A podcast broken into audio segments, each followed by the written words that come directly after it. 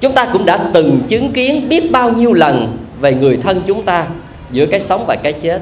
Và bạn chúng ta, những người kề hàng xóm chúng ta, những người thân có thể là cha, mẹ bậu bạn, con cái chúng ta, và chúng ta trở nên bất lực khi nhìn thấy bất cứ một biểu hiện nào cho dù xót xa trước giây phút đó.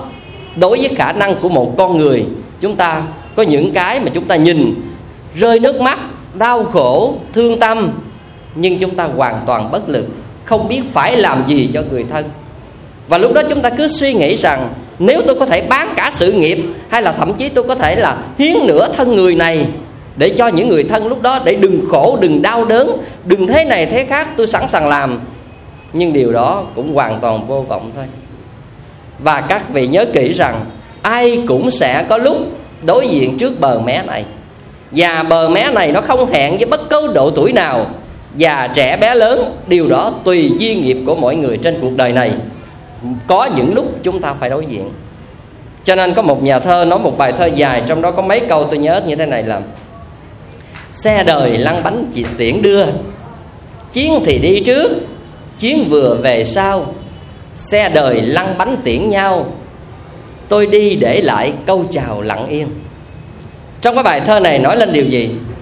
Có nghĩa là xe đời lăn bánh tiễn đưa, chiến thì đi trước, chiến vừa về sau. Có nghĩa là có thể hôm nay chúng ta đưa bạn mình, người thân mình đi về bên kia thế giới.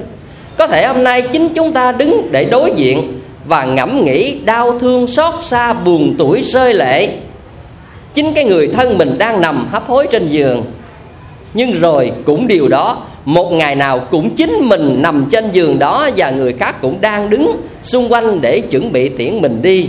Cho nên gọi là xe đời lăn bánh tiễn đưa. Chiến thì đi trước chiến vừa về sau là vậy. Tất cả chúng ta đều cũng có những giây phút đó. Giây phút đó khác nhau chăng? Ở chỗ có sự tu tập hay không? Thì trong cuối phần bài giảng này tôi sẽ chia sẻ. Nhưng ở đây chúng tôi muốn gợi ý và giới thiệu với các vị rằng những cảm giác để nhận ra những điều này điều này là một quy luật tất yếu. Cho nên chính chỗ đó có một nhà triết gia, ông có nói một câu như thế này. Chúng ta không nên quá đau khổ, than khóc, vật vả khi tiễn đưa người thân mình đi về bên kia thế giới. Họ không có chết đâu. Họ chỉ đi trước những con đường mà tất cả chúng ta rồi sẽ đi qua. Đây là câu nói của một triết gia. Xin thưa với các vị, nghe qua câu này, chúng ta biết rằng đoạn đường đó chúng ta phải đi. Chưa biết lâu mau một phút nữa đây một giờ nữa đây một ngày nữa đây một năm năm năm mười năm ba bốn chục năm gì đó tùy. Nhưng rồi tất cả đoạn đường này tất cả chúng ta đều phải đi qua. Mà người ta có nói một câu đường nào cũng sao. Ừ, đó là đường nào cũng về la mã. Tôi cũng biết la mã đâu la mã ở nước ý không?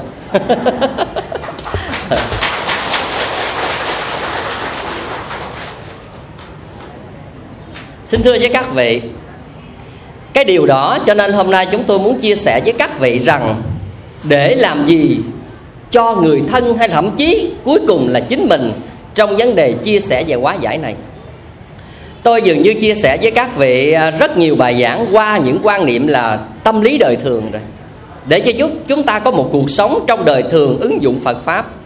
Nhưng cái này nó có tính cách là tương đối chuyên môn, nó có tính chuyên đề một chút về thuật ngữ Phật giáo.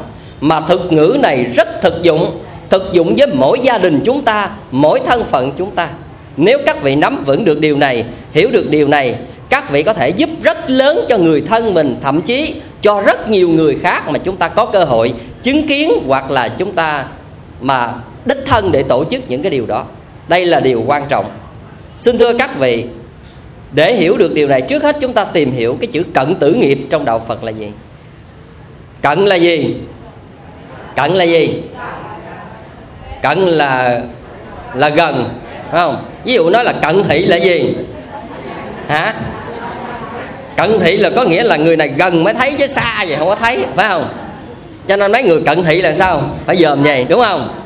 Còn diễn thị thì sao? Phải xa mới thấy. Nè, ví dụ tôi tôi cũng bị hơi cận thì những người mà đằng xa xa tôi đó thì tôi chỉ thấy là là chứ không có rõ. Còn những cho nên ai mà muốn thấy tôi nhận diện rõ nên ngồi đây nè. Xin thưa các vị cái chữ cận là mang nghĩa đó, đó. Cận là gần. Tử là gì? Chết. Chữ này ai cũng hay quá ha. À, tử là chết. Nghiệp là gì? Nghiệp là cái sự biểu hiện của hành động lúc đó đó. Cái biểu hiện của hành động cái lúc trước khi chết đó cái biểu hiện của tư duy của là hành động của ngôn ngữ, cái biểu hiện của ba nghiệp đó đó, lúc đó nó biểu hiện cái gì? Thì tất cả những hành động tư duy và ngôn ngữ biểu hiện trước giờ phút chết, trước giờ lâm chung. Cái đó người ta gọi là cận tử nghiệp. Và cái biểu hiện cận tử nghiệp này, nó sẽ thể hiện liên tục qua quá trình từ lúc người này tắt thở và cái chết gọi là chết lâm sàng trong cái từ y học gọi là chết lâm sàng. Chết lâm sàng có nghĩa là họ nói người này tắt thở và tim ngừng đập thì cái giây phút đầu tiên thể hiện điều đó. Trong các cái vị bác sĩ y học người ta gọi là cái chết lâm sàng. Cái chết lâm sàng là mới chết, người mới chết trên giường, người mới tắt thở. Người ta dùng cái từ chung nó là như vậy. Như vậy, cận tử nghiệp nó chỉ mang cái nghĩa là những biểu hiện của ba nghiệp về thân khẩu ý trước giờ lâm chung thể hiện điều gì? Thì hành động đó người ta gọi là cận tử nghiệp ví dụ có những người trước khi chết phải hoảng loạn, la lối, thì cái đó người ta hiểu hiện biểu hiện người ta nhận diện được rằng trước khi chết cận tử nghiệp của người này là như vậy. Có những người trước khi chết phải la những tiếng kêu của súc vật. Có những cái chết người này phải đi gian sinh một cái gì mơ hồ. Lại lục tha tôi đi hay là trời ơi, quỷ sứ gì đó, vân vân. Tất cả những cái đó người ta gọi là biểu hiện của cận tử nghiệp. Và những người nào từng học và tu và nắm vững được điều này thì có thể nhìn vào cận tử nghiệp đó để xác định được rằng người này chết đi về đâu. Thì cái này trong quá trình chia sẻ bài này tôi sẽ chia sẻ với các vị. Và làm gì có thể giúp đỡ cho những người như vậy có thể thay đổi được số phận hay không? Thay đổi được tiến trình của người đó đi, nếu biết người đó là nghiệp xấu, thì làm gì có thể thay đổi được không? Và thay đổi như thế nào? Đây là điều mà chúng ta cần phải chia sẻ tư duy và hơi các vị, hơi chú ý một chút để các vị tìm hiểu bài này. Xin thưa các vị, chết lâm sàng chưa có nghĩa là chết. Chết lâm sàng, người này vẫn, tức là tim mà ngừng đập và não bộ trên căn bản của đồ hình hay là trên căn bản của màn hình vi tính là có thể nó đã ngừng về cái vấn đề đo sự dao động của não.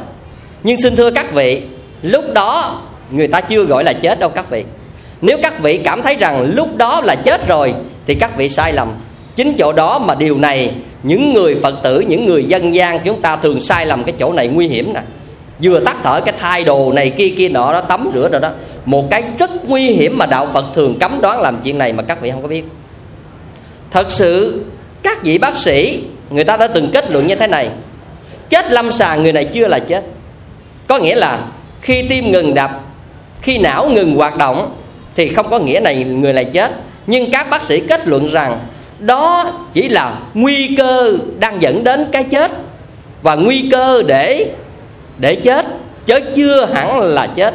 Bởi vì nếu ở đó có một cái tình huống tốt, tức là do vấn đề tác động của khoa học, y khoa, bác sĩ, hay là thậm chí trong phật học mình nhìn gọi là người này còn duy nghiệp, thì người này vẫn còn một lý do và cơ may sống trở lại bình thường điều này mà các vị thường nói là ừ tại sao chết rồi mà hộ niệm thời gian cái tỉnh dậy, sống dậy một số trường hợp.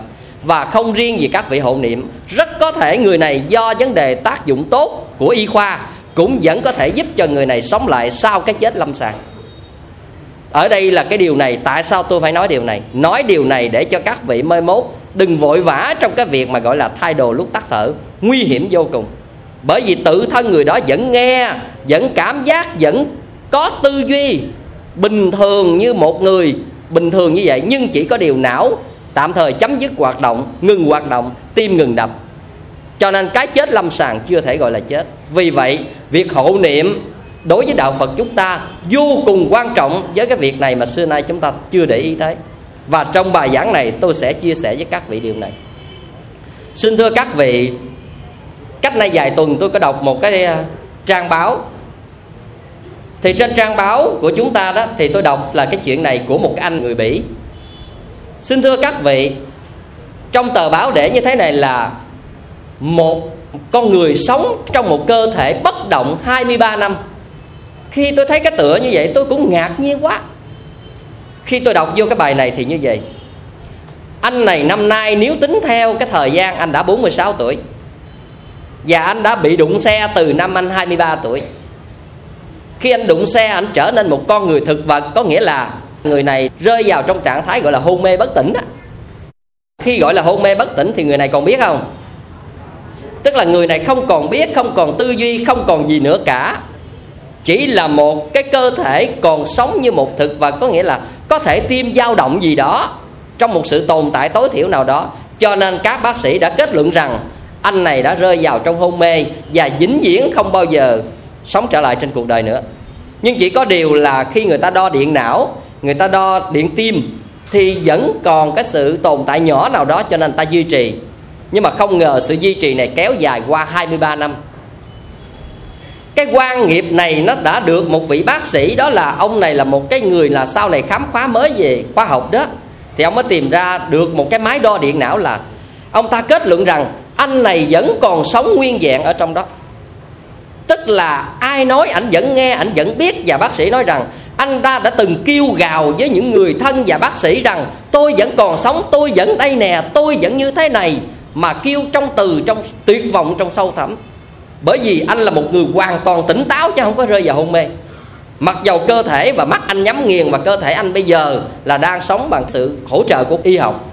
Xin thưa các vị, anh đã từng kêu gào không biết bao nhiêu nhưng mà kêu với ai? Anh đã từng nói rằng tôi đang sống nè. Tôi nghe con cái hay là vợ chồng hay là các vị người thân đang nói chuyện nè. Nói gì nè? Tôi như vậy, tôi đang cần như vậy, đau khổ như vậy, tôi thác vọng như vậy. Anh đã thét từ trong đáy lòng của anh, sâu thẳm trong ý thức anh mà không ai cảm nhận được cả.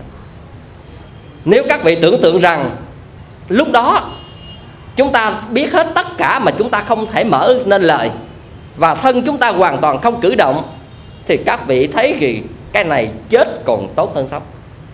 Sống mà bằng ấm ức và đau thương và tuyệt vọng và tức tối mà không như vậy, thì đây là một cái dạng mà để gọi là trả nghiệp khủng khiếp á. Cái như đài đọa một cái cách là gọi là quá đáng. Cho nên tôi kể chuyện này rồi các vị sẽ cảm thấy rằng sau những cái lần chia sẻ tới đây, các vị sẽ thấy rằng chỗ này các vị sẽ nhìn nhận như thế nào về cái việc mà chăm sóc cho người thân lúc sắp qua đời vô cùng quan trọng là chỗ này. Cho nên khi đọc tới đó, tôi cảm thấy rằng rất là thương tâm và đồng cảm chỗ này. Anh đã nằm như vậy là đã 23 năm rồi. Nếu tính theo cái vấn đề như vậy, và tới 23 năm, anh mới được giải quan bằng cách là bây giờ người ta mới biết rằng anh vẫn còn nghe, còn biết, còn thế này thế khác, mà chỉ không có cử động thôi. Và vì vậy, anh sẽ được sự an ủi hơn của những người thân khi đến thăm và các bác sĩ chăm sóc. Nó sẽ khác đi với lúc đó là tưởng một người thực vật vì nếu tưởng người thật vật có những lúc chúng ta rơi ra những lời rất là vô tình. Và chính lời vô tình đó mà cái người nằm bất động đó sẽ kêu gào thét lên bao nhiêu, ngàn lần mà cũng không bao giờ ai cảm nhận được.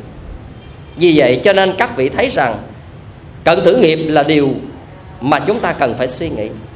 Và cái biểu hiện của cận tử nghiệp này, các vị nên biết rằng cái trạng thái biểu hiện cận tử nghiệp nó sẽ lộ liễu tất cả những gì mà trong quá khứ chúng ta từng che giấu nếu trong cuộc đời của các vị đã từng làm điều ác gì, trong cuộc đời các vị, quá khứ đã từng làm những điều tội lỗi gì, thì khi cận tử nghiệp không có cách nào che đậy được tất cả những sự biểu hiện của nghiệp đó cả.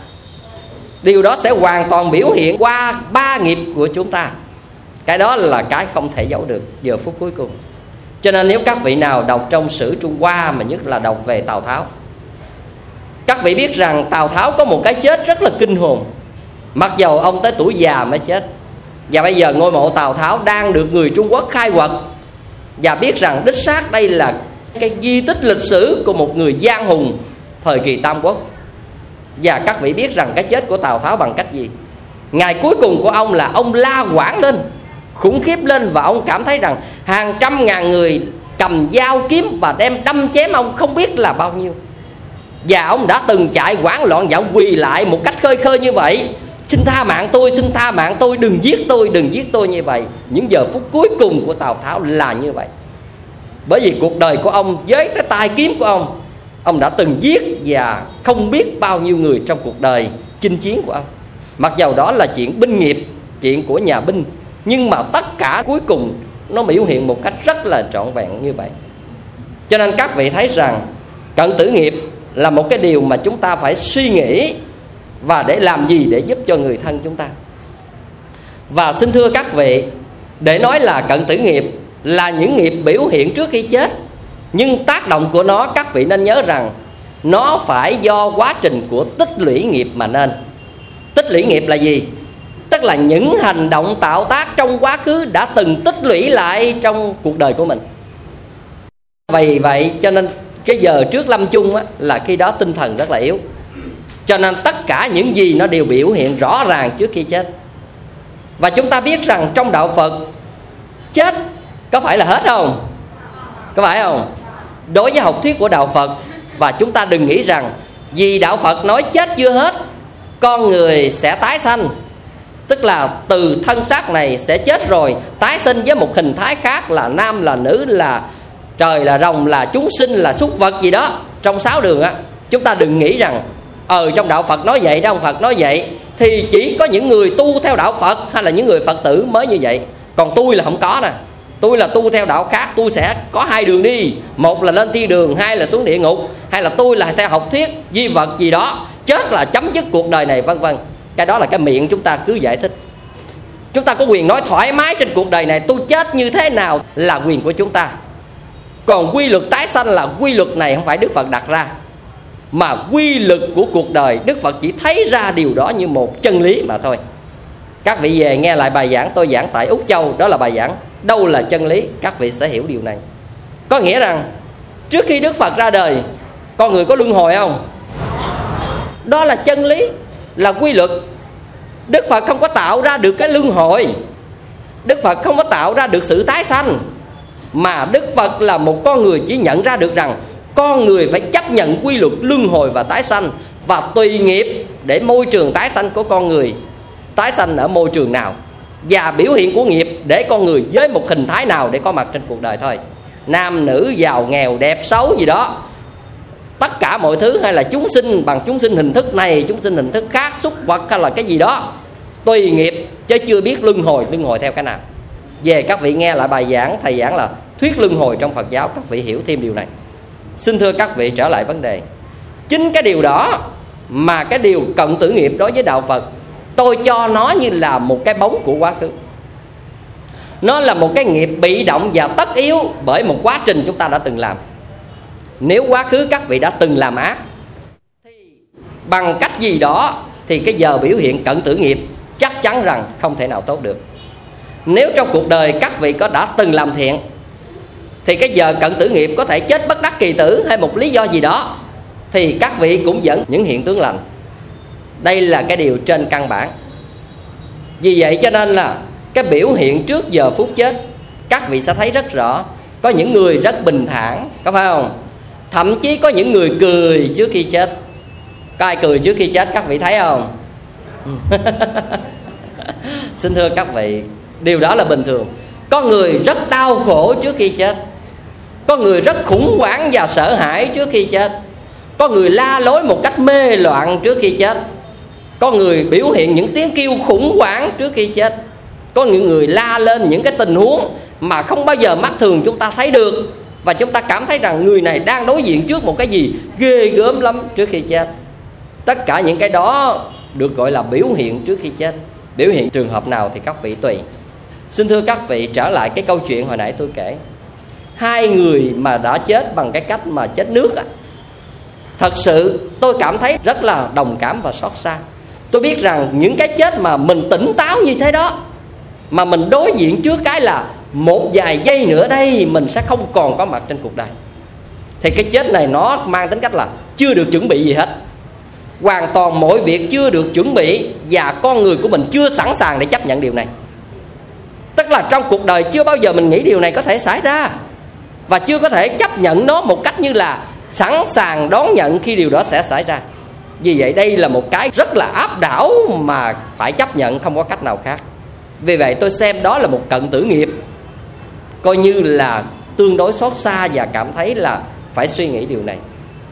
Vì vậy, cho nên một số bài giảng, trong một số trường hợp, tôi hay dặn các vị là hãy quán chiếu tất cả mọi điều mà bế tắc nhất trong cuộc đời trước khi điều đó xảy ra với chúng ta chúng ta tư tư duy đi. Một ngày nào đó tôi lâm trọng bệnh, tôi sẽ nghĩ sao? Ví dụ là một ngày nào đó chính tôi bệnh ung thư, tôi phải làm gì? Các vị đừng nghĩ cho vậy là xui là cái gì cái gì? Không bao giờ có chuyện xui đó các vị. Nghiệp nó tới rồi là các vị có nói hay không, nó vẫn như vậy. Mà nó chưa tới, các vị có cầu khẩn nó trước bàn ông thiên đi chăng nữa. Tối ngày sáng đêm nó cũng vậy thôi.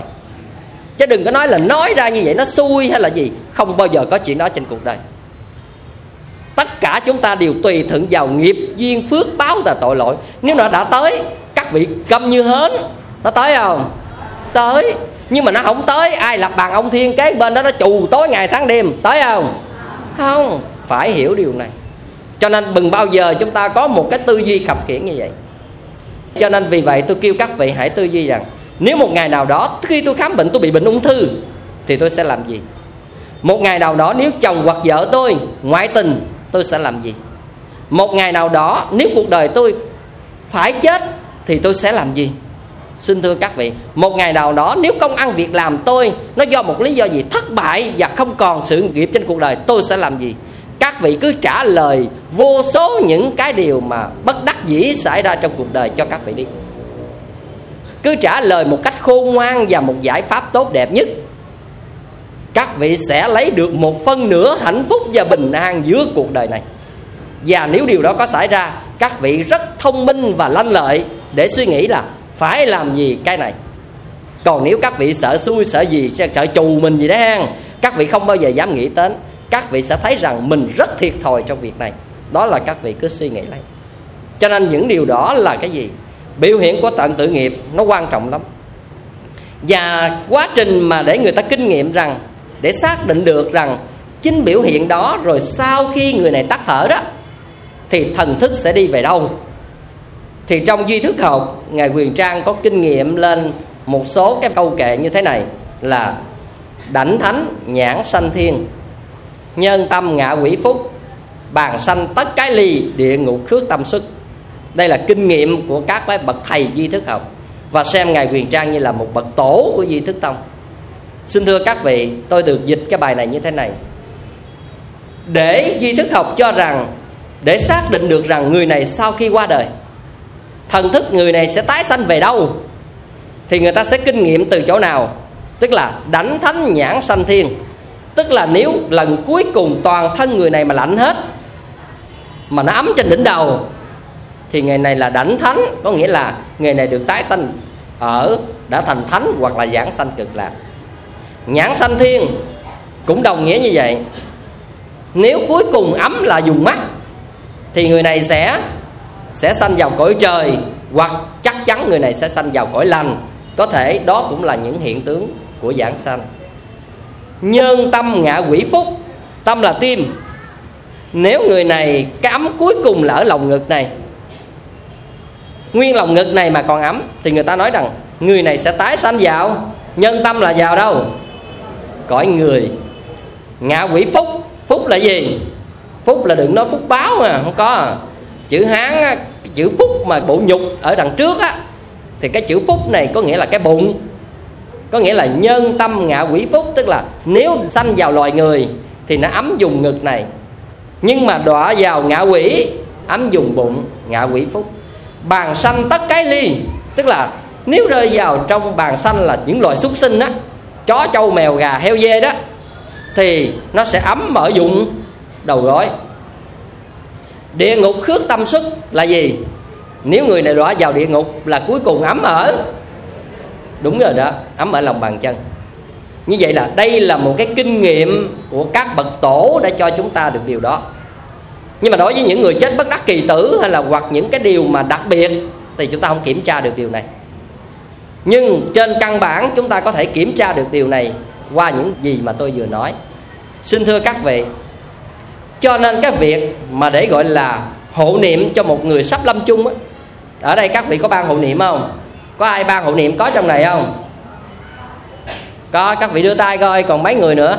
Có người một, hai người á, ba người. Xin thưa các vị, nếu ban hộ niệm thành lập nhiều chừng nào, tốt chừng đấy. Sự thật mà nói hộ niệm đóng vai trò vô cùng quan trọng cho những người sắp lâm chung. Các vị đừng thấy rằng người sắp chết đó rồi lại niệm phật, rồi tụng kinh đó, các vị cho đó là nghi lễ. Các vị cảm thấy thường lắm. Các vị đừng nghĩ như vậy. Những người mà hấp hối đó, sắp lâm chung á, cái khát vọng cao nhất của người ta, các vị đố các vị biết là gì gì? Là cái gì? Người ta biết người ta phải chết nhưng cái khát vọng nhất của người ta là làm sao người ta làm được một cái gì đó là điều lành điều tốt trước khi người ta nhắm mắt. Cái khát vọng này cao lắm bởi vì người ta biết rằng cái ý niệm xấu hay là những hành động xấu hay hoặc người ta phân dân rằng phước báo trong cuộc đời tôi có đủ để tôi tái sanh vào cõi lành hay không. Vì vậy cho nên lúc đó bất cứ một ai giúp cho người ta tu tập hay làm phước này kia kia nọ đó, quan trọng vô cùng. Mà đôi khi những người thân của chúng ta không hiểu được chỗ này bao giờ tính chính chúng ta là người đang nằm hấp hối trên giường thì chúng ta mới biết rằng tại sao quá khứ chúng ta không làm điều này với người thân chúng ta với ông bà cha mẹ chúng ta với những người mà chúng ta từng biết. Và lúc đó chỉ là những giây phút muộn màng mà thôi. Vì vậy cho nên cái người mà hộ niệm nó, nó quan trọng lắm. Cho nên tôi nói thiệt với các vị cái tục lệ mà sau khi người tắt thở mà cắt nút áo thay đồ tắm rửa đó một tục lệ này nên bỏ đi nên bỏ một cách tuyệt đối đi. Từ 6 đến 8 tiếng đồng hồ sau hãy thực hiện điều này, không trễ nải gì cả. Đừng quá dội vàng mà chúng ta làm những điều đó. Bởi vì hồi nãy tôi nói với các vị rằng, các vị bác sĩ đã từng kết luận rằng, chết lâm sàng có nghĩa là tim ngừng đập và não ngừng hoạt động chưa thể gọi là người này chết. Người này vẫn còn biết và cảm xúc và tất cả mọi điều. Đây là cái việc thực nghiệm của khoa học. Không có cách tách mờ ám gì cả. Vì vậy những giây phút đó mà các vị ngồi một bên, các vị niệm phật, tụng kinh, thậm chí các vị gửi đến những lời cầu chúc là hãy quán chiếu cuộc đời vô thường, hãy từ bỏ xác thân giả tạm, hãy ý thức cho một con đường tái sinh để niệm phật, để đi con đường tái sinh. Thậm chí các vị nói những lời đó bên tai sẽ là một cái lời vô cùng hữu hiệu cho những người đó trước giờ phút lâm chung. Các vị nên nhớ kỹ là như vậy. Cho nên cái người hộ niệm quan trọng chỗ này lúc đó quan trọng nhất là con cái đừng có lệnh ờ, má ơi má à cha ơi cha à hay là kêu cái gì đó ha rồi nhắc rồi vàng bạc để đâu chỉ con câu gì ha xin thưa các vị có thể điều đó tôi nói đùa thôi. Nhưng mà tôi muốn nói rằng đừng bao giờ nhắc đến bất cứ những điều gì cho người đó phải lưu liếng cả. Bởi vì lưu liếng mà không thực hiện được nó sẽ trở nên sự nuối tiếc quốc hận dữ lắm các vị điều đó các vị nên như thế này. Chỉ một bề niệm phật và nhắc thức người đó, hãy cho mình một con đường tái sinh hoàn toàn tốt đẹp trong chánh niệm. Tôi không thừa nhận rằng những người mà hộ niệm niệm phật đó, người đó được giảng sanh. Tôi chưa khẳng định điều này. Bởi vì nhân tố giảng sanh không phải do quan trọng là người hộ niệm. Quan trọng nhất là người này có tu hay không. Đây là cái chánh nhân, chứ đừng nói là người đó trong đời làm đủ thứ ác bây giờ ban hộ niệm tôi lợi nè, để dành tôi hộ niệm 8 tiếng giảng sanh cho coi. Tôi nói thiệt, cái chuyện đó không bao giờ có thật trên cuộc đời. Dám chắc chắn luôn. Nhưng, một người đã từng tu học, đã từng tạo những thiện nghiệp, đã từng có ít nhiều về biết Phật pháp, thì cái hộ niệm này một phần rất quan trọng có thể giúp người đó giảng sanh, tức là trợ duyên cho tiến trình giảng sanh của người đó được tốt hơn. Hoặc ít nhất không giảng sanh thì người này vẫn mang cái nhân lành tốt để khống chế tất cả cái ý niệm bất thiện, tức là những cận tử nghiệp bất thiện, trước giờ phút tái sanh, để đi vào một con con đường lành. Cho nên xin thưa các vị, cái sự hộ niệm này vô cùng quan trọng mà tất cả những người mà ban hộ niệm mà niệm phật á, nên để ý là khi mà hộ niệm một người sắp lâm chung thì tuyệt đối là đừng nói bất cứ những điều gì sợ hãi về cái chết. Đừng cho người thân phải khóc lóc và than gian khi suốt quá trình mình hộ niệm ở bên đó và chỉ một bề, mình thành tâm niệm phật. Và đừng đọc quá nhiều kinh điển. Không có hay cả. Càng đọc nhiều, tư duy càng mệt. Lúc đó chỉ cần a di đà phật đã đủ rồi. Không cần bất cứ cái điều gì cho thần thức lúc đó hay là tâm thức lúc đó. Phải tư duy ừ cái câu các pháp vô thường, phải ngồi, phải hiểu. Vô thường là sao, làm sao? Không ai có khả năng để tư duy như vậy đâu. Đừng nên nói nhiều, mà chỉ nói những câu rất cô động, đại khái rồi niệm phật, để giúp cho người đó nhiếp tâm vào câu niệm phật sự hộ niệm nó có điều quan trọng là cảm thấy những người sắp lâm chung họ hạ ấm cúng rằng xung quanh mình còn có bao người. Bởi vì người đó lúc đó rất sợ vắng vẻ và cô đơn. À, cái này là điều quan trọng. Cảm thấy ấm cúng là xung quanh mình có nhiều người thân đang hộ niệm cho mình làm cho người đó cảm thấy tăng lên cái sự phấn khích và yên tâm hơn trong khi là chuẩn bị chết mà bốn bề vắng vẻ và cảm thấy rằng xung quanh dường như không có ai. Các vị nên nhớ là điều này quan trọng và điều này chúng ta được thể hiện những giây phút cuối cùng này, những người thân chúng ta được bày tỏ để thể hiện sự hiếu thảo và sự quan tâm của người ta, của bản thân chúng ta đến với những người sắp qua đời. Đây là việc đạo đức và cần nên làm. Nhưng có một số người không hiểu điều này. Khi chăm sóc người bệnh, các vị không hiểu và các vị cảm thấy rằng những người sắp lâm chung như vậy, những người con không học phật, không biết gì hết bài tiệc ra ăn nhậu để canh, thâu đêm suốt sáng. Cái này nguy hiểm vô cùng. Một tội lỗi mà vô tình có thể không cố ý vì không biết gì hết. Mà cứ tội lỗi như vậy, đây là một cái điều mà chúng ta cảm thấy để ý. Tại vì chúng ta không biết cho nên muốn canh cái người này đang hấp hối bên đây. Cho nên bài ra đủ thứ nhậu nhè và gõ lóc, cốc, len can cụng ly cụng chén. Đủ thứ và nói đủ thứ bậy bạ trên cuộc đời. Những người này thiếu hiểu biết và thiếu ý thức quá nếu mình canh một cái người như vậy thì vô cùng nguy hiểm. Và chúng ta đang chọc tức và chúng ta đang làm đau khổ một người đang nằm để chờ chết đó. Mà chúng ta không hay. Người này có thể kêu gào được, trời ơi, tại sao tụi mày vui vẻ khi tao đang nằm như vậy? Mà các vị biết rằng không nói nên lời. Cho nên vừa rồi có cô này cổ kể tôi nghe câu chuyện là cổ có một người bạn. Má cổ hấp hối chuẩn bị chết. Mấy đứa con thì không biết gì về phật pháp hết trơn. Mấy đứa em trai cổ mua về á, gần bốn chục con rắn. À, tức là đang hấp hối gì mua bố gần bốn chục con rắn về làm gì? Mua về để chuẩn bị nấu cháo nhậu để chuẩn bị chờ má tôi chết. À.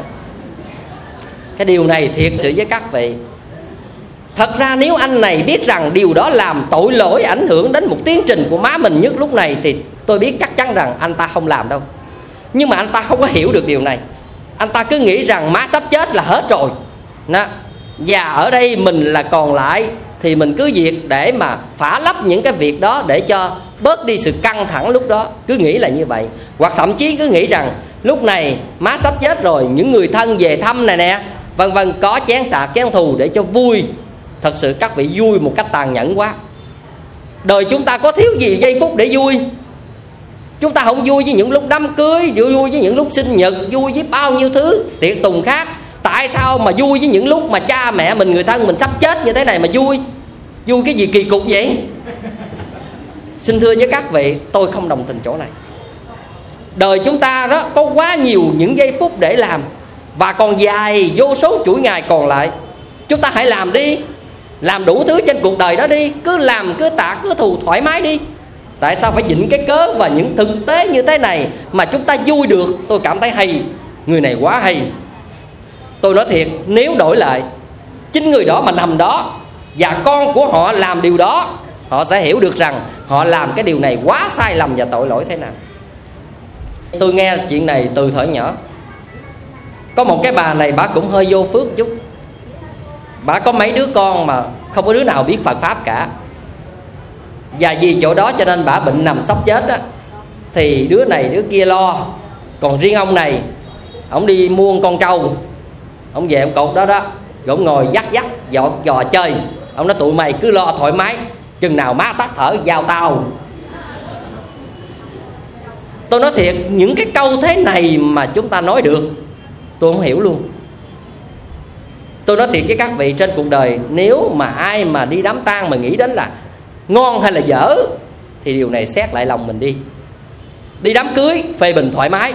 Bà nấu dở quá, tôi đi 500 ngàn uống thiệt không có sao, cả chuyện đó cũng bình thường. Thậm chí nói thiệt hay nói dốc cũng bình thường. Nhưng đi đám tang mà để nghĩ những điều đó, thì cái này xét lại lòng mình chút. Tôi không nói ra gì hết. Tôi chỉ nói các vị tự xét về đạo đức và tư duy và lương tâm của con người. Và nếu ai đặt vấn đề này thì tôi nghĩ hơi quá đáng. Nên suy nghĩ và trầm lắng lại. Những giây phút đó chúng ta chia sẻ không hết. Chúng ta thể hiện sự buồn không hết chúng ta thế này thế khác không hết, mắc gì chúng ta làm những điều đó. Chúng ta còn nhiều giây phút để làm mà, các vị. Chúng ta còn nhiều điều để vui mà. Và bên cạnh xung quanh Cần Thơ này, tôi thấy biết là bao nhiêu nhà hàng thoải mái. Và chúng ta có thể đi bất cứ lúc nào, những buổi chiều chủ nhật hay là những chiều thứ bảy như thế này nè. Không vô nghe kinh uống đi như đi nhà hàng uống rượu rồi chơi thoải mái đâu, sao đâu. Đâu ai cười mình gì đâu. Điều đó là điều bình thường nhưng ở đây tôi muốn nói những cái điều như vậy để các vị phải suy tư được. Phải lấy lòng mình mà suy nghĩ rằng, đặt vấn đề rằng, nếu giờ này tôi đang bệnh hoạn và đau đớn toàn thể thân xác tôi tôi đang nằm ở đây, thì như thế nào? Các vị có bao giờ từng bệnh chưa? Ở trong hội trường này có ai từng bệnh chưa? Những khi chúng ta bệnh, chúng ta nằm trên giường, mà con cái hay người thân chúng ta nó nói một cái gì bực dọc hay là nó ăn, nó uống, nó nhậu, nó gõ, các vị nóng không? Rất là bực bội các vị cảm thấy mấy cái người này vô ý thức, mà lúc đó chưa phải là mình sắp chết nha. Lúc đó mình có thể nói được, mình rất là tức. Tại sao những người này, người thân của chúng tôi quá thờ lãnh đạm với tôi vậy? Tại sao tôi bệnh như vậy mà không vô hỏi thăm tôi là có thế này thế khác không? Hay là cần nước, cần gì hay không? Hay là có nhức đầu, có đỡ sốt, có gì hay không? Tại sao giờ này ngồi đó để nói chuyện khào trên cuộc đời, cười giỡn ôm sầm và thế này thế khác vậy? Chính khi lúc bình thường mà còn như vậy thì đừng nói đến những giây phút này các vị. cho nên những cái điều đó nói ra để chi? Nói ra để chúng ta có kinh nghiệm để hiểu để tư duy để suy nghĩ những điều này. Cho nên tôi mới nói rằng cái việc hộ niệm của các vị là cần làm. Bởi vì những người mà sắp đến bờ sanh tử đó sắp chết đó, thần kinh tương đối hơi yếu và ký ức của quá khứ đó, nó trồi lên một cách rất mãnh liệt và người nào càng yếu chừng nào thì những ký ức quá khứ, nó chỉ là một động lực như một cận tử nghiệp để tác động người này phải nói, người này phải biểu hiện, người này phải cái gì đó. Có nghĩa là những điều sâu kín nhất mình đã từng giấu trong cuộc đời thì bây giờ bày tỏ hết. Bởi vì không còn tự chủ để giữ được những điều đó nữa. cho nên quan trọng là chỗ này. Và vì vậy, cái người hộ niệm hay là người chăm sóc người bệnh nhân hay là chăm sóc những người đang nằm sắp chết đó phải rất là tâm lý chỗ này. Mà nhất người học phật thì chăm sóc vô cùng hay. Càng hay hơn nữa là ở chỗ này. Xin thưa các vị, khi thầy tôi sắp qua đời, tôi ngầm ngồi một bên tôi chăm sóc và lúc nào cũng niệm phật.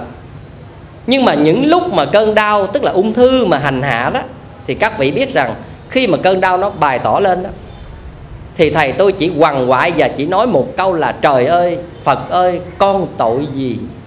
Tôi chỉ nghe những câu đó thôi. Những câu này thật sự ám ảnh tôi suốt trong cuộc đời. Tôi không quên được.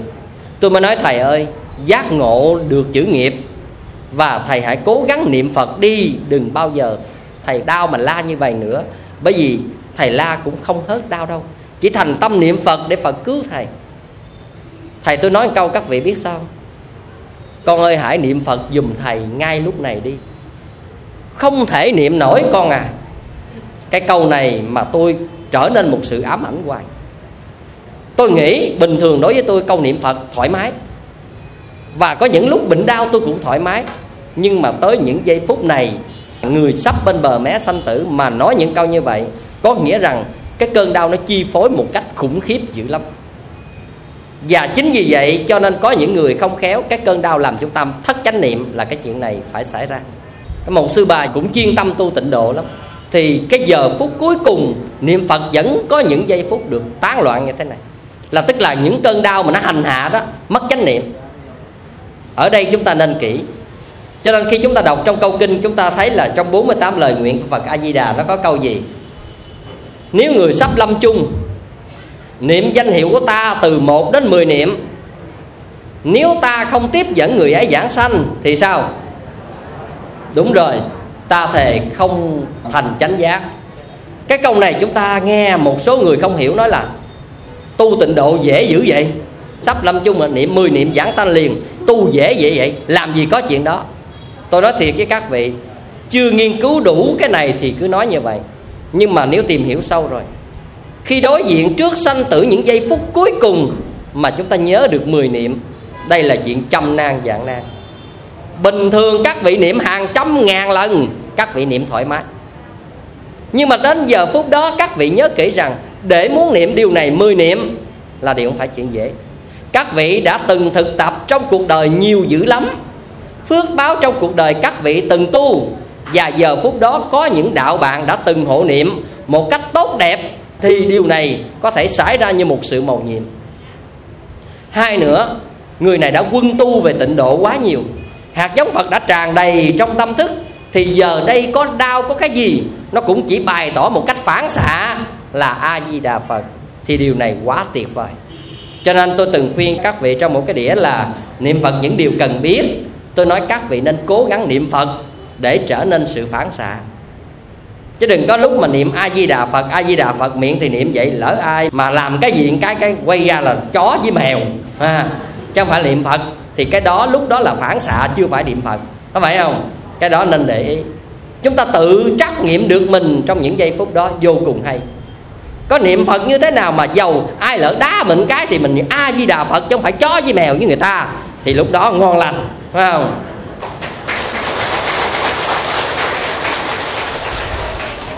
Tôi thấy trường hợp đó có xảy ra đó. À, có người niệm niệm niệm niệm vậy nè. Nhưng mà lỡ người ta làm gì giật mình cái không phải là niệm phật. Mà lúc đó cái câu gì ở chợ trời á chứ không phải niệm phật.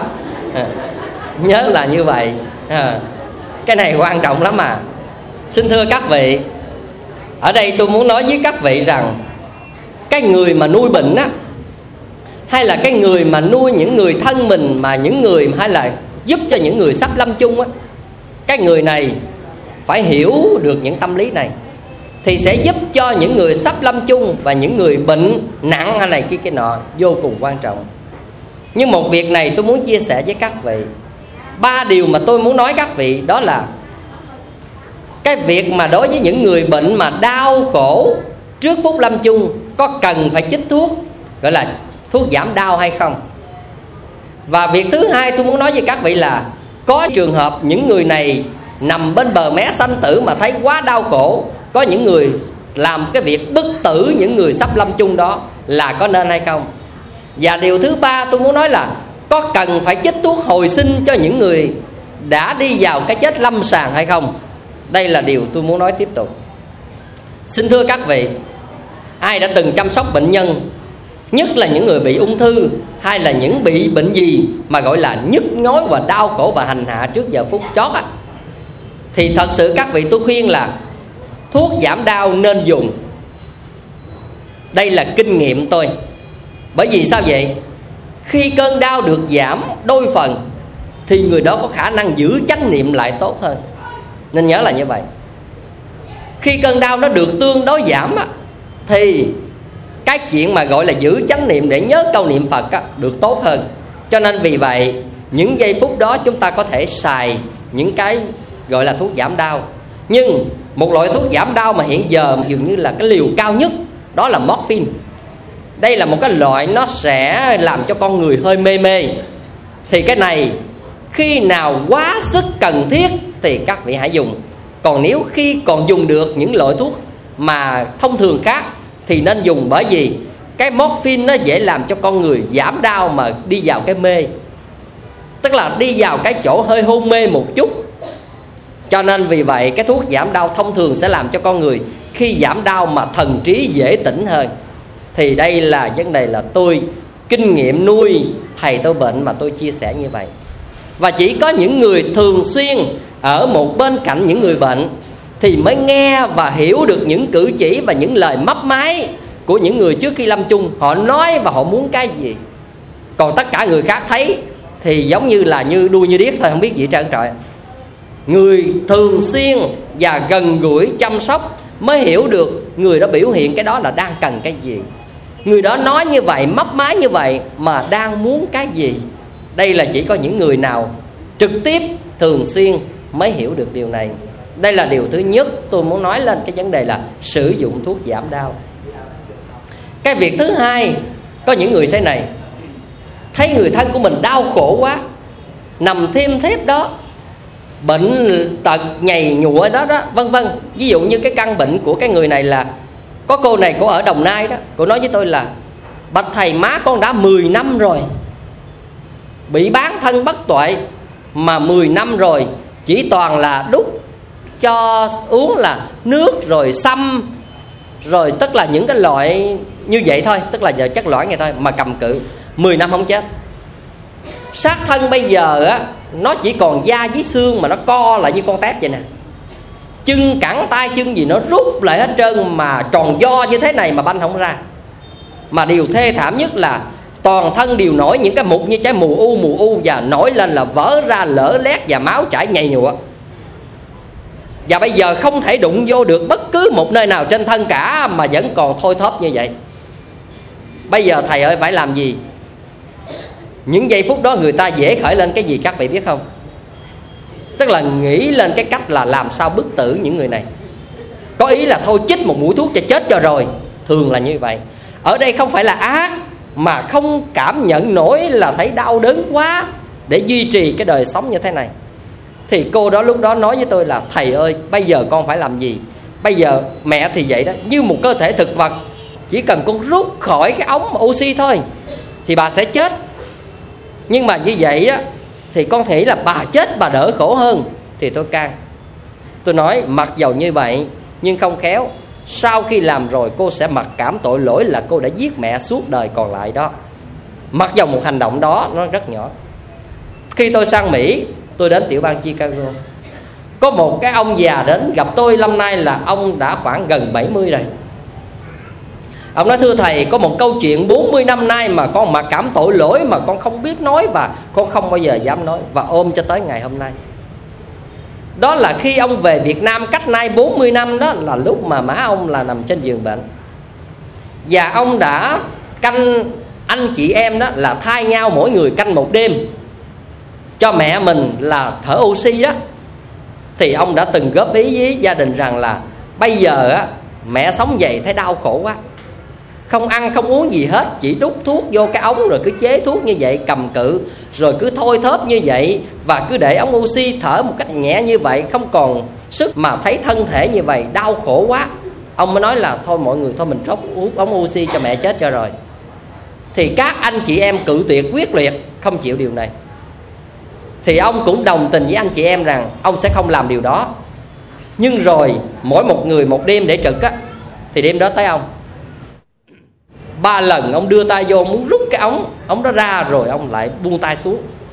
Mà ông kỹ nghĩ trong lòng là ông nói là, để mẹ sống về tội quá. Có sống cái gì đâu mà đau khổ như thế này thế này. Thôi chết cho rồi đi thì mẹ đỡ khổ hơn. Thì ông, lần thứ ba cuối cùng bản thân ông nhẹ nhẹ ông rút ống ra. Thì rút ống là chết liền. Những người này rút ống là chết liền.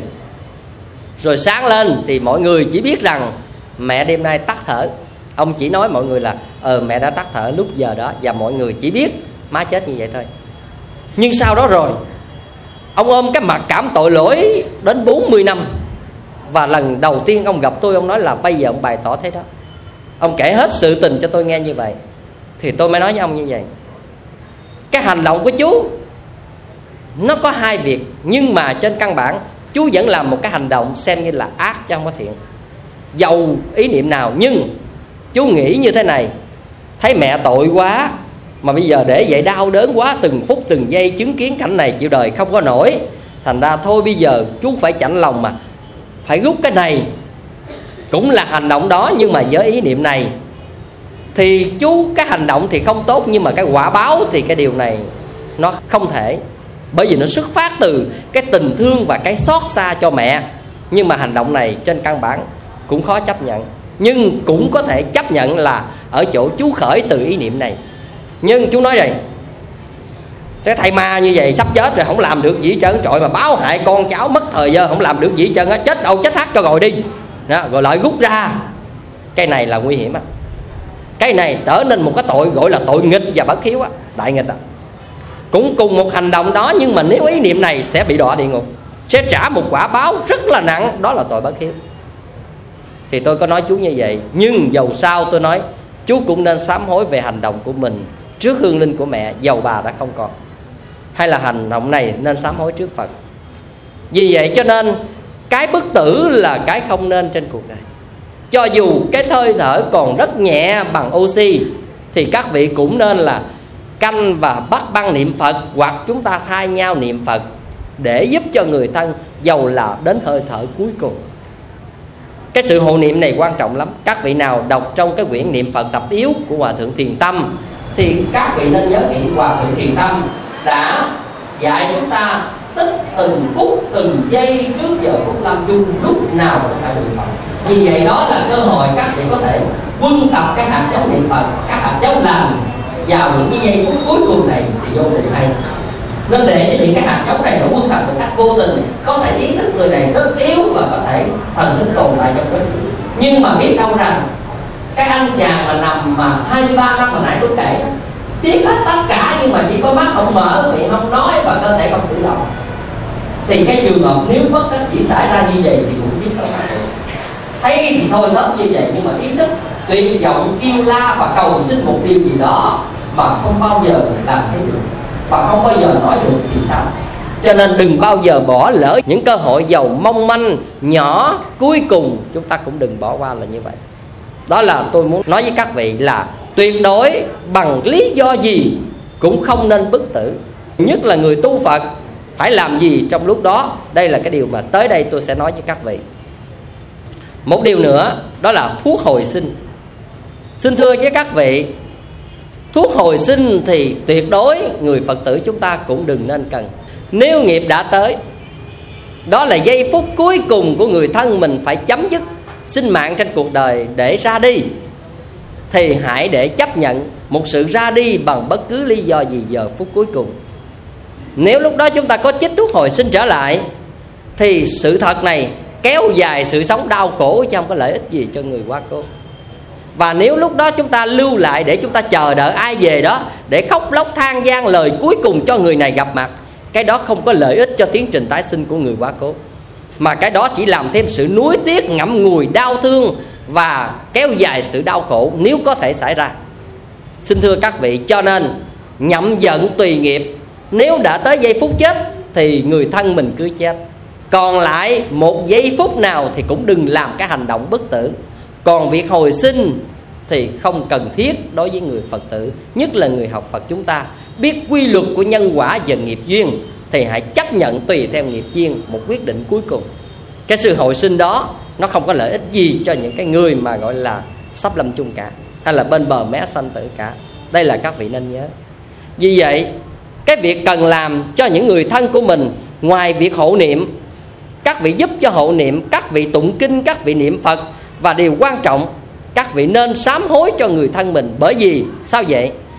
Tất cả mỗi con người trên cuộc đời này, sự còn và mất của chúng ta đều liên quan rất lớn đến nghiệp.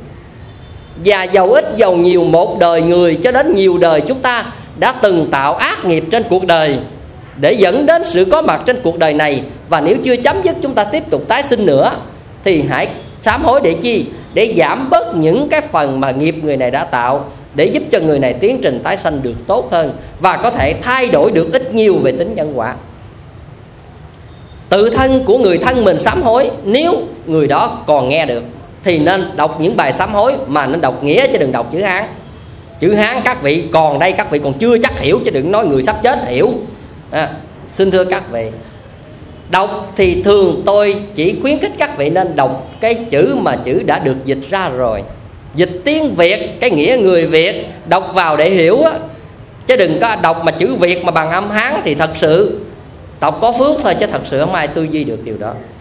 Và các vị là người thân, mà nếu người thân chúng ta đã hôn mê rồi, thì các vị nên sám hối bằng cách là con là con, là cháu, là chồng, là vợ, là người thân gì trong người đó đó. Con xin nguyện sám hối cho người đó tên họ tuổi như thế này. Trước giờ phúc lâm chung được nhẹ bớt nghiệp chướng để con đường tái sanh được về cõi an lành. Và cứ thành tâm sám hối thì tự thân của hành động này sẽ có một trợ duyên để giúp cho người sắp lâm chung chứ không thể là chánh nhân. Bởi vì chánh nhân là tự thân người đó phải ăn năn sám hối và thể hiện sự sám hối. Và một điều cần nên làm đó là cái gì? Những gì liên quan đến người đó như quần áo, tiền bạc hay là cái gì đó mà dính dáng đến người đó mà mình có thể lấy điều đó để làm một cái phước báo gì đó. Để hồi hướng, để giúp cho người này có một chút phước báo. Có thể là suốt đời người này chưa bao giờ biết làm phước. Bây giờ mình đem tất cả những điều này, các vị muốn làm cái việc này mà gọi là có lợi ích một cách trọn vẹn á, thì cứ nói với người thân mà lúc mà còn tỉnh á. Má hay là ba, anh, chị hay là người thân gì đó, con sẽ đem tiền này hay là quần áo này con sẽ đi làm phước để giúp cho ba mẹ được hết bệnh, hay là có phước báo nhiều cho tiến trình tái sanh, vân vân. Nói mà người này gật đầu, thì hành động đó các vị làm, người này sẽ hưởng trọn vẹn. Tức là người này phải đồng tình và quan hỷ trọn vẹn với những hành động này. Thì việc làm các vị đem đi làm, nó bằng tương đương với chính bản thân người này đi làm. Cái đó nó hay là hay chỗ đó. Nhưng các vị biết là cái này đồ của người thân mình. Nhưng bây giờ người này hôn mê rồi không biết gì nữa cả rồi. Nhưng mà các vị cũng muốn làm một cái phước gì đó để cho giúp cái người thân của mình tiến trình tái sanh được tốt. Các vị tự đem đi làm. Thì thật ra, cái người này cũng thừa hưởng cao nhưng mà không trọn vẹn. Không trọn vẹn như chính tay người này nghe, miệng người này nói hay là hành động của ngài đồng tình. Các vị có cảm thông ngay chỗ này không? Thành ra chính cái việc này, cái việc mà các vị giúp cho người thân sám hối hay là làm phước trước cái giờ lâm chung là một trong những điều rất là cần thiết các vị nên làm. Xin thưa các vị, sau tiến trình lâm chung rồi, thần thức mà ra khỏi thân này rồi, tức là khỏi thân ngũ quẩn này rồi, nó trở thành một cái thân mới. Cái thân mới đó trong thuật từ phật học gọi một cái từ rất là căn bản, đó là thân trung ấm. Thân trung ấm này nó tồn tại với một cái dạng gọi là thức. Tồn tại trong dạng thức là cái thức này đang chờ đợi môi trường để tái sinh. Và cái thân trung ấm này 7 ngày nó sẽ chết một lần. Tức là nó sẽ hoại đi một lần. Và nó sẽ hình thành lên một thân mới. Và tối đa là 7 lần như vậy, gọi là 49 ngày. Tức là thân trung ấm này 7 ngày sẽ chết đi. Nếu chưa có môi trường tái sinh, thì sẽ có một thân trung ấm mới. Tiếp tục tìm môi trường tái sinh nữa. Nếu trong 7 ngày đó chưa có môi trường tái sinh, sẽ chết đi và tiếp tục và điều này được lặp lại tối đa là 7 lần. Vì vậy, cho nên trong vòng 49 ngày, không có nghĩa là 7 ngày thân trung ấm này mới có môi trường tái sinh. Không có nghĩa là 14 ngày 21 ngày hay là cái gì cả, mà trong vòng 49 ngày. Trong vòng thời gian này, dứt khoát một thân trung ấm đó phải có một môi trường tái sinh, dầu là môi trường nào, nói chung là trong lục đạo. Chắc vị nên nhớ kỹ là như vậy. Vì vậy, trong thời gian mà tôi nói là những người thân chúng ta tụng kinh làm phước, bố thí hay là gì đó, nó rất có giá trị trong cái thời gian này. Còn sau 49 ngày thì các vị làm được việc việc mà việc phước á, nó chỉ có ý nghĩa với hai hạ người thôi. Một là những chúng sinh đọa trong địa ngục, hai là những chúng sinh đọa vào ngạ quỷ, thì hành động làm phước đó còn có tác dụng. Còn những chúng sinh đã tái sinh rồi thì các vị làm như một truyền thống, một nghi lễ, phước báo để lại cho bản thân chúng ta và con cháu lâu dài vẫn có lý, nhưng mà nó không còn ý nghĩa với người qua đời. Nó chỉ là một hình thức tượng trưng như vậy thôi. Các vị về nghe lại cái bài giảng thầy giảng tại chùa ấn quang, sài gòn, đó là sau khi chết chúng ta còn lại gì thì các vị sẽ hiểu điều này. Tại sao chúng tôi muốn nói điều này? Tôi nói từ một tiến trình trước khi tái sinh, rồi đến sau khi tái sinh, những cái điều này. Xin thưa các vị, nói để giúp cho chúng ta thấy rằng con người chết chưa có phải là hết các vị có tin hay không là cái quyền của các vị. Còn quy luật này, nó vẫn soi vần như vậy. Các vị đừng nói là tôi là tôn giáo này, tôi là tôn giáo kia, tôi là thế này, thế khác. Cái việc đó việc riêng của các vị. Trên quy luật này, nó không lệ thuộc vào cái quy luật riêng của ai cả. Nó là chân lý của cuộc đời, chân lý của vạn loại hữu tình, chân lý của tất cả các loài sinh vật có mạng sống trên cuộc đời này. Đó là quy luật thay đi đổi lại chúng ta đã tự làm những điều gì thì chúng ta sẽ tự trả dai một cách sòng phẳng trên quy luật nhân quả này. Và chết của chúng ta, theo chiến tình chết và tái sinh, là một quy luật công bằng nhất trên cuộc đời này để lập lại trật tự của cuộc đời. Chúng ta đã từng bóc lột ai, từng gian ác ai, từng hãm hại ai. Chúng ta đừng nghĩ một đời này cả.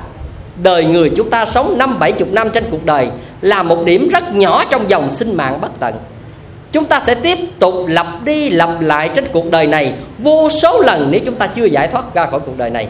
Và những gì chúng ta đã từng làm, chúng ta sẽ trả dai một cách sòng phẳng trong đời này và những đời sau. Không bao giờ chạy đâu cả và không có ông phật, ông trời, ông thượng đế, ông thần thánh nào can thiệp vào sự sòng phẳng này cả. Nó là như vậy, là như vậy. Anh có làm bất cứ những điều gì, anh có thế này thế khác, hay là trong một đời này anh đã từng giết hại bao nhiêu chúng sinh thì tất cả những điều đó anh phải trả dai một cách bình đẳng trong những cái giai đoạn hoặc đời này hoặc đời sau là quy luật. Cho nên ở trong cuộc đời không ai được quyền chê cười ai cả, không được quyền ai trách ai cả. Và các vị nhớ kỹ rằng những người đã từng làm ác, các vị cũng không được quyền nói. Nếu họ chưa vi phạm luật pháp, họ chưa vi phạm đạo đức, thì tất cả chúng ta đều không được quyền chỉ trích và cười chê họ. Bởi vì họ làm, họ lãnh chứ không phải họ làm ta lãnh nếu mà họ làm ác mà mình lãnh á thì mình có quyền chỉ trích họ à? Tôi cấm bà làm ác tôi cấm ông làm ác à? Bởi vì ông làm tôi chịu. À, mình có quyền cấm. Nhưng mà họ làm mà họ chịu á thì mình nên khởi lòng đại bi chứ không nên khởi chỉ trích. Nên khởi lòng thương yêu rằng biết rằng người này phải trả dai những cái gì rất đau khổ song phẳng và rất nặng từ một đời đến nhiều đời. Vì vậy người học phật khi thấy người làm ác phải khởi tâm yêu thương và nên giúp cho họ hiểu ra được những điều tội phước để giảm được bao nhiêu thì tốt cho họ bấy nhiêu. Đừng bao giờ nghĩ đến vấn đề ác ở trong này hay là đừng bao giờ nghĩ đến vấn đề nguy hiểm. Xin thưa các vị, cách nay 3 ngày, tôi có nhận được một cuộc điện thoại vào khoảng 9 giờ tối. Cái cô này cô nói, con là phật tử, thưa thầy, nhưng mà có một việc con bức xúc và bất nhẫn quá mà con tính làm cho nó ra lẽ. Thì cái chuyện này như vậy. Cô này cũng biết hai vợ chồng của cái anh này còn trẻ. Và khi lên mạng chat đó cái cô vợ này cổ đã chat với một cái ông ở bên mỹ đó, là khoảng 70 tuổi. Là tuổi đáng cha, đáng chú của cô này. Và khi chat yêu đương gì đó không biết. Mà anh chồng của cô này nè, chấp nhận cho cô này làm chuyện đó khi ông này về Việt Nam thì chấp nhận cho người này đi chơi. Và mỗi một lần như vậy, vòi vĩnh tiền ít nhất là 3 đến 40 ngàn đô. Cái việc này nó lặp đi lặp lại quá nhiều lần mà cô này ở gần đó, cổ biết và cổ cũng có một người thân ở gần chỗ ông này.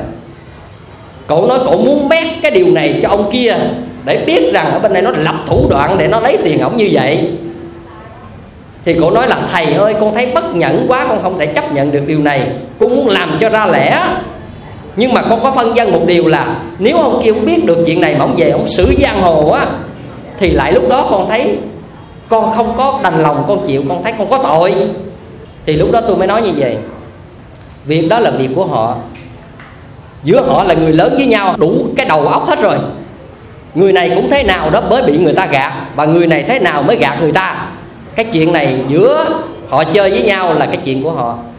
Nhưng mà nếu mình can thiệp vào mà lỡ có chuyện gì thì nghiệp này mình lãnh cho nên, cô tuyệt đối là không nên nói chuyện đó. Hai nữa rằng, cái việc này cô nếu là người học phật, cô nên khởi tâm từ. Cô biết rằng cái người này gạt như vậy sẽ bị quả báo. Mà các vị biết gạt để làm gì không? Gạt để đi đánh bài.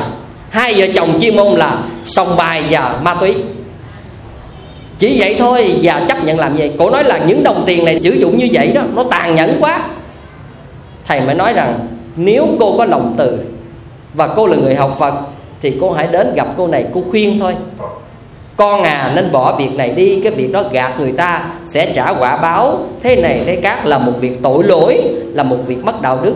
Nếu con vì ba mẹ con đang bệnh trên giường, không có tiền để trị, con làm điều này, cô cũng có thể thông cảm nhưng mà hai vợ chồng con gạt người ta để đi đánh bài, để hút ma tí như thế này thế này, thì tội quá, tội cả đời của con và chắc chắn rằng điều này con giữ mãi như vậy được hay không? Vân vân vân vân, nếu cô có lòng từ khuyên nó nó bỏ được bao nhiêu thì tốt cho nó bấy nhiêu. Bởi vì nó làm này không phải là cô lãnh. Nó làm nó lãnh, thành ra chỉ khởi lòng từ và khuyên nó thôi. Nó tự chịu lấy. Còn nếu nó không bỏ, việc đó hãy để tự nó. Còn nếu cô mét qua bển mà có chuyện gì xảy ra hoặc là chết người như thế nào đó, thì tội này có sự cộng nghiệp của cô. Thành ra ở đây thầy chỉ khuyên bảo như vậy.